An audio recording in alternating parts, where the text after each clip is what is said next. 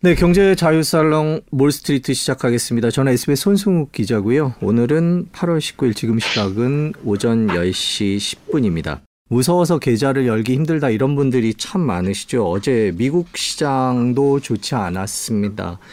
FOMC 의사록이 공개됐는데 곧 돈줄을 조일 거다 이런 얘기들이 나오면서 다우존스나 S&P 모두 1% 정도 나스닥은 0.89% 정도 떨어졌습니다. 보도 내용 보면 연내 테이퍼링 착수 시사. 그러니까 돈줄을 조이겠다는 얘기니까요. 주식 시장에 유리할 것이 없다. 이런 해석들이 많은 것 같습니다. 환율도 조금 올랐고 코스피는 지금 3,150 조금 떨어졌고요. 코스닥도 그렇습니다. 삼성전자는 7만 4천 원 조금 넘는 수준이고요. 요즘 우리 주가가 어디로 갈지 참 모르겠습니다. 답답하기도 하고 불안하기도 한데요. 몇 가지 단어들 갖고 풀어보겠습니다. 신한금융투자의 안지원 PB 팀장님 화상으로 연결돼 있습니다. 안녕하세요. 네, 안녕하세요.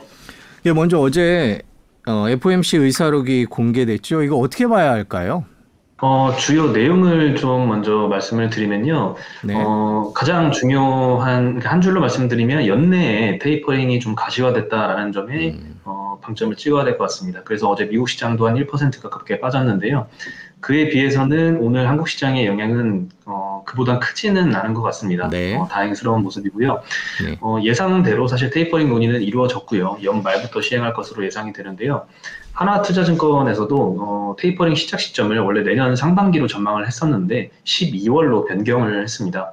그리고 다음 연준 회의에서는 테이퍼링 전망 평가를 예고한 만큼 8월 잭슨홀 미팅 또는 어, 9월 FOMC에서 tapering 시기와 구체적인 계획이 나올 가능성이 높아 보이고요. 그리고 회의록에서는 이제 대다수 의원들이 물가와 고용이 상당한 추가 진전까지는 아니지만 개선 중이고 네. 테이퍼링 실시는 내년이 아닌 올해가 적절하고 그리고 국채와 MBS 매입 축소 이것도 이제 MBS 먼저 하, 어, 는게 아니냐라는 논의가 있었는데요. 비례한 수준으로 감소하는 방안에 대다수가 동의를 했다고 합니다. 음. 그리고 또 하나 중요한 건 이제 테이퍼링 실시가 곧이어 금리 인상을 의미하는 것은 아니라는 데 다들 동의를 하고 있는 것 같습니다. 어, 그래서 채권 금리의 변동성에 대해서도 이제 테이퍼링 영향을 받을 수는 있지만 제한적일 것이다라고 언급을 했고요.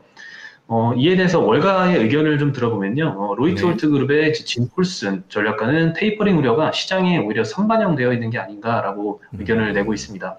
인플레이션 지표는 이미 조정이 됐고요. 원자재 가격도 횡보했고, 어, 채권 수익률 곡선은 다소 완만해졌고요. 통화량 네. 지표인 M2 증가세도 조금 완화가 된 모습을 보입니다. 이런 것들이 연준의 채권 매입 축소를 반영한다라고 언급을 하고 있고요. 시장은 테이퍼링을 잘 소화하고 있고 공식적인 테이퍼링이 시작이 된다면 어, 시장의 반응도 어, 어쩌면 반응조차 하지 않을 수도 있다 이렇게까지 전망을 하고 있습니다. 이거에 대해서는 이제 소문에 팔고 뉴스에서는 영향이 나타나고 있는 현상을 좀 지적한 내용인 것 같습니다. 그 예상했던 것보다 충격은 덜한 것 같은데요. 우리나라 시장도 지금 그런 것 같고요. 다음 주 우리나라는 금통위가 예정돼 있는데 우리나라는 어떻게 움직일 거라고 보십니까? 어, 일단 금리를 어, 인상을 할 거라는 의견이 많긴 합니다. 하지만 네. 지금 코로나 확산세가 좀 변수인 건 맞는 것 같은데요. 오늘도 확진자 수가 2,000명을 다시 돌파를 했습니다. 음. 그래서 어, 좀 반반으로 나뉘는 것 같아요. 8월에 인상을 안 하면 어쨌든 10월 정도에는 인상을 할 거라고 보고 있고요. 다만 8월과 10월 둘 다 인상을 하지는 않을 것이다라고 보는 의견이 중론인 것 같습니다. 그래서 아마 투자자분들께서도 어, 금리 인상에 대한 대비는 충분히 하고 계셔야 되지 않나라는 생각이 듭니다. 미국이나 한국이나 이 매파적인 기조가 계속 이어지고 있는 건 사실인 것 같습니다. 네. 그자 준비를 어떻게 해야 될까 답답하기는 한데요. 일단 삼성전자 얘기만 잠깐 먼저 해보겠습니다. 이거 요즘에 뭐 저희가 예전에 연결을 했던 해도 8만 원 뭐 이랬던 것 같아요. 지금 7만 3,800원까지 순간적으로 떨어졌는데요. 어떻게 네. 보십니까? 어, 삼성전자 하이닉스는 어, 결론부터 말씀을 드리면은 네. 어, 강한 V자 반등은 좀 힘들 것 같습니다. 그 아. 조금 시계를 과거로 좀 돌이켜 본다면 지난주부터 좀 반도체 어, 메모리 반도체 가격 전망에 대해서 좀 하향하는 리포트들이 나오면서 어, 음. 어, 삼성전자 하이닉스의 하락을 촉발시켰는데요. 어, 가장 먼저 의견을 냈던 증권사는 CLSA였습니다. 네. 어, 투자 의견을 삼성전자와 하닉스 모두 뭐 언더퍼폼으로 낮췄었고요. 근데 이제 이틀 전에 새롭게 리포트를 또 냈, 냈습니다. 어, 그때 이제 투자 의견은 언더퍼폼이었다가 아웃퍼폼으로 상향을 시켰습니다. 하지만 목표가는 둘 다 하향을 시켰는데요. 이렇게 투자 의견은 상향을 시키고 목표가는 하향한 의중은 어, 메모리 반도체 가격 하락 사이클 전망은 그대로 유지를 하지만 최근의 주가 하락폭은 좀 과도했다라는 의견이 반영된 것 같습니다. 특히 이제 메모리 반도체 비중이 압도적인 하이닉스 같은 경우에는 지난주에 네. 낙폭이 삼성전자 대비 굉장히 강했는데요. 이에 대한 반발 매수로 외국인 매수가 지금 이틀간 들어왔고요. 오늘도 조금 들어오는 것 같은데요. 삼성전자는 이제 하이닉스와는 다르게 메모리 반도체의 영업 비중이 한 60% 정도 됩니다. 음. 하이닉스, 어, 하이닉스보다는 적지만 그래도 적지 않은 비중이고요. 그래서 CLSA도 이에 대한 의견이 어, 삼성전자도 당분간은 좀 횡보를 보일 것 같다라는 의견을 내고 있습니다. 그 이유는 당연히 멘도, 메모리 반도체 가격의 전망은 어, 다운 사이클을 유지를 하니 이에 대한 영향을 피해갈 수 없다라는 의견이 중론인 것 같습니다. 네, 음, 삼성전자 주식을 갖고 있는 분들한테는 좀 우울할 수도 있는 그런 소식이네요. 카카오뱅크 얘기를 좀 해볼게요. 카카오뱅크는 저희가 지난번에도 얘기를 했었지만 이게 너무 비싼 거 아니냐 네. 이런 얘기들이 있었는데요. 뭐 실제 실제 시장 반응은 좀 다른 것 같아요. 네, 일단 어, 최근에 실적 발표를 했는데요. 실적은 굉장히 잘 나왔습니다. 물론 이 카카오뱅크 같은 경우에는 가장 중요한 시각이 은행으로 볼 것이냐, 플랫폼으로 볼 것이냐이잖아요. 그래서 실적을 보실 때도 은행으로서의 면모 뿐만 아니라 플랫폼에서의 실적이 얼마나 나오냐도 확인을 하셔야 되는 상황인데요. 어, 실적 발표에서는 순이자 이익이 1,400억 나와서 전년 대비 44% 증가했는데요.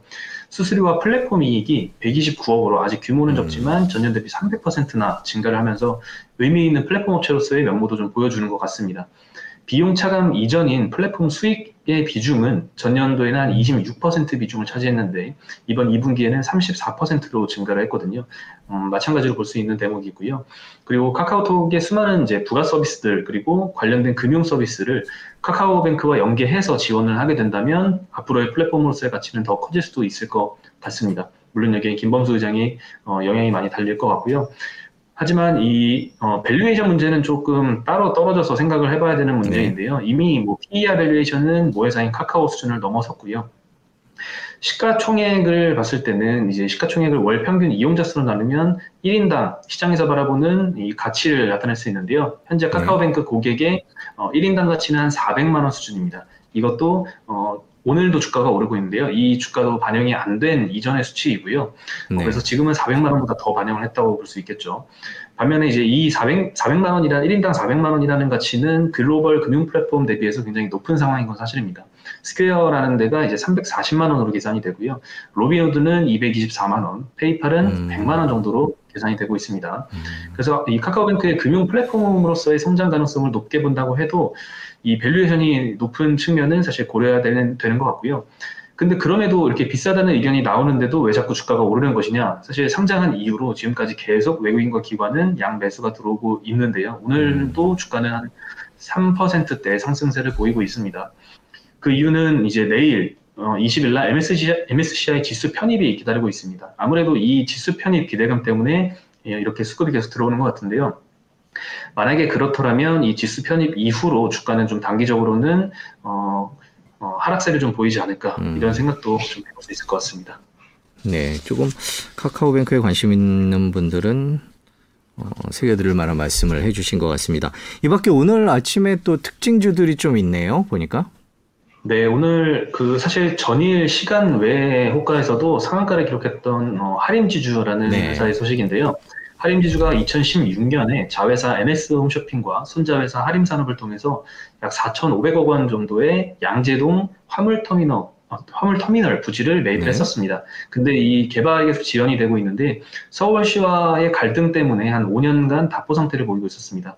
근데 이거에 대해서 감사원이 서울시에 이 지연의 책임이 있다라고 판결을 내렸는데요.